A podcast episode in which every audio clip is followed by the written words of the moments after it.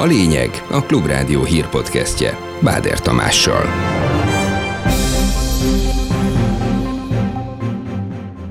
Ismét győztek a civilek, megsemmisítette a bíróság a déli körvasút környezetvédelmi engedélyét. Ez egy totálisan elbénázott beruházás. Folytatódik a fák nélküli lombkorona sétány abszurdja. Egy nevető smiley miatt veszítheti el állását egy helyi közmunkás. Le kéne venni a rögös helyet, amit kiraktál, kicsit gondolkozzál jó, hogy mit csinálsz. Államcsőd veszélyére figyelmeztetett az amerikai pénzügyminiszter. Nem reális elképzelés az, hogy az Egyesült Államok becsődöljön, ezzel a rémmel minden évben találkozunk. Megint változékonyabb idő jön, szerdán sokfelé várható eső, és az ország nagy részén egy kicsit hűvösebb is lesz.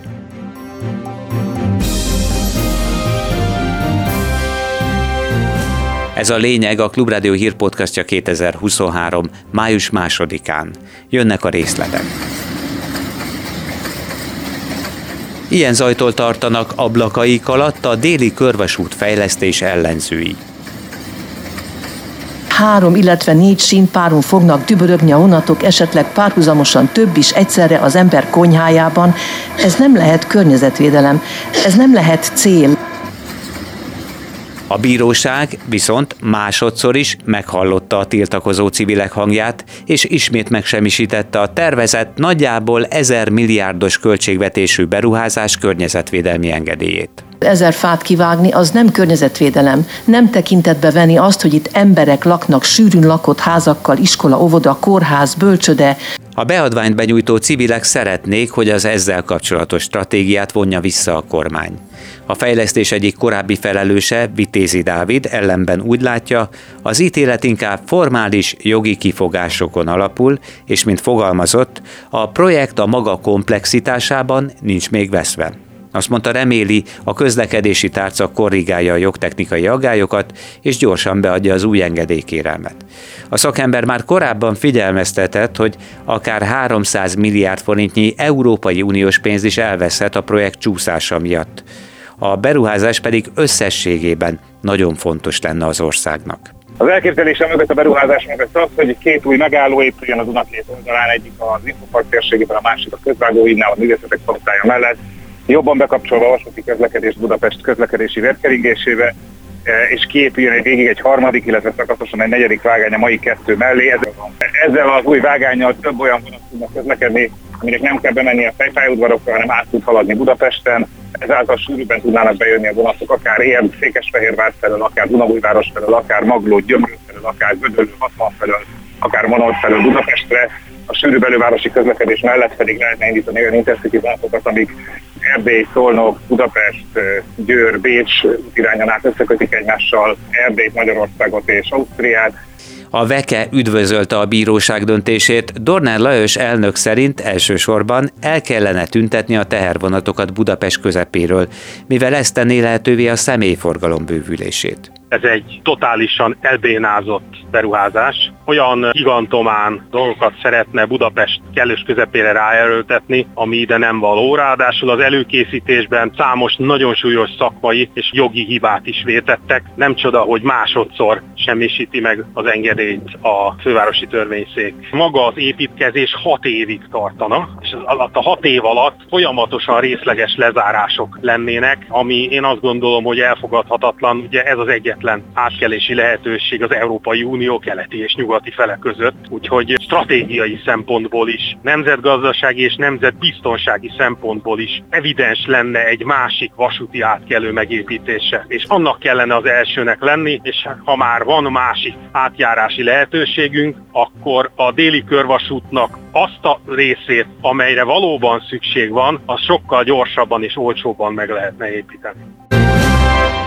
Amikor meghoztuk azt a döntést, hogy az elkövetkező hónapokban a felújítás végéig egy olyan forgalmi rendet próbálunk ki a budapestiekkel közösen, amely a jövő közlekedési módjait referálja, akkor arról is döntöttünk, hogy ez a hír egy hidat képezzen a jelen és a jövő között is. Aki ismeri az ilyenkor szokásos ügymenetet a politikában, az már néhány hónapja a Láncid részleges átadásakor nyugtázhatta, hogy jó eséllyel még sokáig más útvonalat kell keresnie autójával a Dunai átkeléshez. Már a Budapesti Közlekedési Központ is nyilvánossá tette, hogy autómentes Láncidban gondolkodnak, és szeretnék, hogy a felújítás befejeződése után is maradjon fenn a tesztidőszak forgalmi rendje. Ez szerint a jövőben is csak BKK járatokkal, taxival, valamint kerékpárral, motorral és rollerrel lehet majd az úttesten áthajtani. Balogh Samu, a főpolgármester kabinetfőnöke emlékeztetett, hogy a Láncid végleges forgalmi rendjéről majd a fővárosiak dönthetnek az első úgynevezett budapesti lakógyűlésem.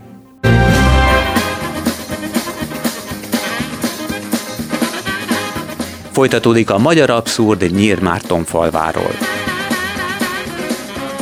Figyeljenek csak! Le kéne venni a rögös fejet. Milyen röhögős fejet? Kiraktál, amit kiraktál, meg kedd reggel be kell jönni az irodába. Jó? Picit gondolkozzál, jó, hogy mit csinálsz.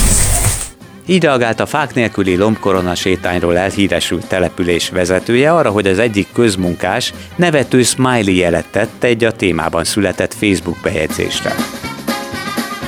Az ügyről hatházi Ákos számolt be a Klubrádiónak, mint a képviselő elmondta, a község polgármestere először felszólította a gyermekét egyedül nevelő nőt, távolítsa el a bejegyzésről a nevető arcot ábrázoló hangulatjelet. Majd miután ezt a nő nem tette meg, a polgármester bekérette magához, és lényegében megfenyegette. Nyilmáton falván, ahol a híres lombkorona nélküli lombkorona sétány található, a polgármester figyelte, hogy a falu lakói közül kinek milyen aktivitása van, és egy közmunkás, nevetős, smiley, nevetős emoji reakciója miatt a közmunkást először felszólította, hogy azt távolítsa el, majd berendelte magához, azt mondta neki, hogy nincs miről beszélniük, és hogy fogja küldeni a papírokat. Gyakorlatilag szóban kirúgta, illetve úgy fogalmazhatunk, hogy megfenyegette a kirúgással, mert egyelőre ez a kirúgás nem történt meg. A mára már legendás fák nélküli lombkorona sétány népszerűsége már eddig is töretlen volt, amire a helyi hatalmasságok úgy reagáltak, hogy lezárták az oda vezető utat. Mosolyogni csak óvatosan.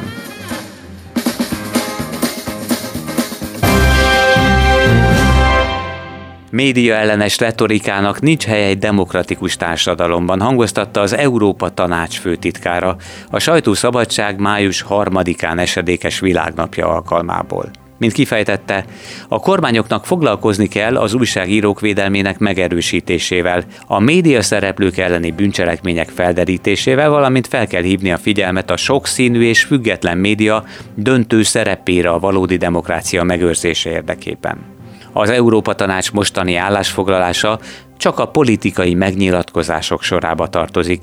Konkrét cselekvés általában egyáltalán nem követi, reagált a Klubrádiónak Poják Gábor médiajogász, a Mérték média elemző műhely vezetője. Magában a politikai közlemények hatása a valóságra az meglehetősen szerény. Ezt azért eh, mi magunk is tapasztaljuk 13 éve. Az ENSZ-től az Európai Unión át az összes nemzetközi újságíró szervezeten keresztül az Európa Tanács is már nagyon sokszor megnyilvánult konkrét konkrétan a magyar ügyekben is. Ezeknek az ég egy a világon semmilyen cselekvést kiváltó következménye nincsen, ezek a politikai lelkiismeret kategóriájába tartoznak. Ennél többre ezek a, a politikai kommunikációs megoldások biztosan nem jók.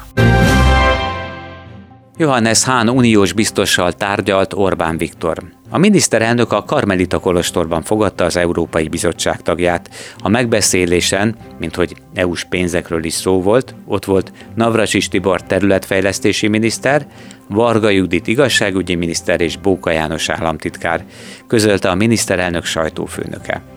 Továbbra is 3% alatt tervezi a jövő évi deficitet a kormány, de már csak éppen hogy az előírt szint alá lőtte be ennek mértékét. Az eddigi 2,5-ről 2,9%-ra megemelték a GDP arányos államháztartási hiánycélt, valamint a 2025-re tervezett másfél százalékos célt is kicsit magasabbra, 1,9%-ra várják már. Olvasható a Brüsszelnek eljutatott konvergencia programban. Ez szerint az ez évre jósolt 3,9%-os hiány és a 15%-os inflációról szóló várakozások ugyanakkor megmaradnak.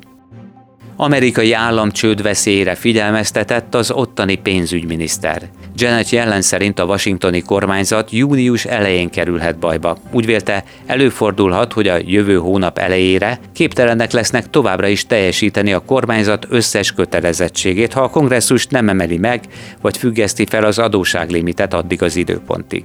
Az adóságplafon szabályokról minden évben vita van az Egyesült Államokban, de továbbra sem realitás, hogy becsődöljön az ország, mondta Virovácz Péter az ING elemzője. Ezzel a rémmel minden évben találkozunk, ugye bizonyos idő közönként előkerül, amikor költségvetést raknak össze az Egyesült Államokban, hogy előbb-utóbb, hogyha nem emelik az adósság plafont, akkor ez megakadályozza azt, hogy az Egyesült Államok hitelt tudjon fölvenni, és nem tud hitelt fölvenni, akkor elfogynak gyakorlatilag az elkölthető szabad eszközé, és akkor valamilyen úton, módon technikai csődöt jelent. Ez egy örökös politikai húzavona a demokraták és a republikánusok között. Én azt gondolom, hogy nem reális elképzelés az, hogy az Egyesült Államok becsődöljön, de kétségtelen, hogy a következő egy hónapban napi szinten fogunk erről a témáról hallani.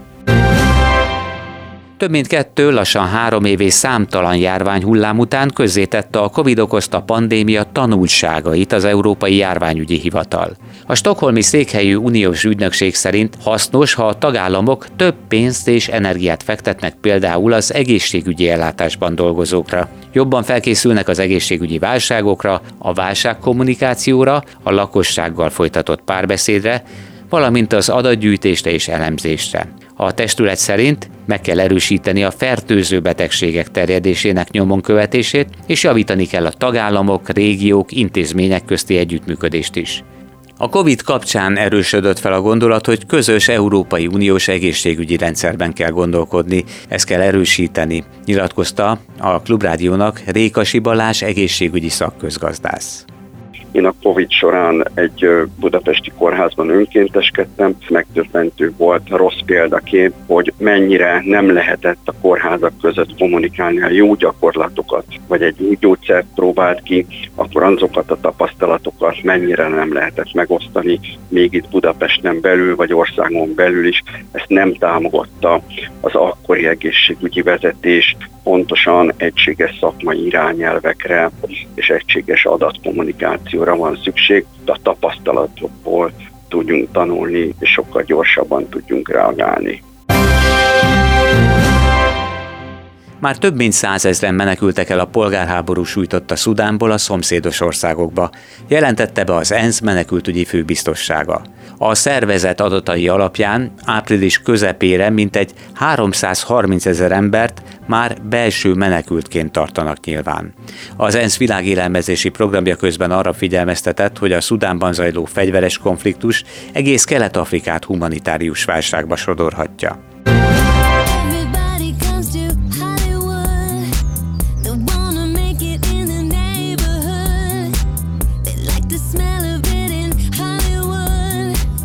Több mint 15 év után újra sztrájkolnak a hollywoodi televíziós és filmes forgatókönyvírók, miután érdekképviseleti szervezeteiknek nem sikerült dűlőre jutni a filmstúdiókkal és a streaming szolgáltatókkal, jelentette be az amerikai forgatókönyvírók céhe Los Angelesben. Azt akarják elérni, hogy a streaming iránt megnövekedett kereslet miatt nagyobb részt kapjanak ők is a nyerességből.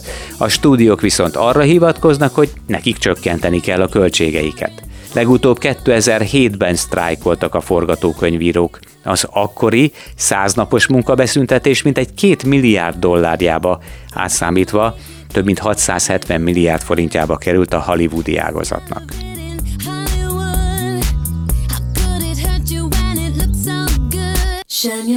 Azt nem tudom, ki írja az időjárás forgatókönyvét, de az biztos, hogy elég változatos és nehéz előre kiszámítani. Így lesz ez holnap is, változékonyabbra fordul az idő, szerdán eső, zápor, elsősorban északnyugaton valószínű, délután már máshol is lehetnek záporos gócok. A legmagasabb hőmérséklet a tartósan borult tájakon, csak 15 és 20 máshol, 20 és 24 fok között alakul majd. Ez volt a lényeg a Klubrádió hírpodcastja. Munkatársaim Petes Vivien, Kemény Dániel és Selmec János nevében is köszönöm figyelmüket. Báder Tamást hallották. Legközelebb a szokott időben, szerdán, délután 4 és 5 óra között jelentkezünk majd új tartalommal. Keressék akkor is a lényeget. Ez volt a lényeg. A Klubrádió hírpodcastjét hallották.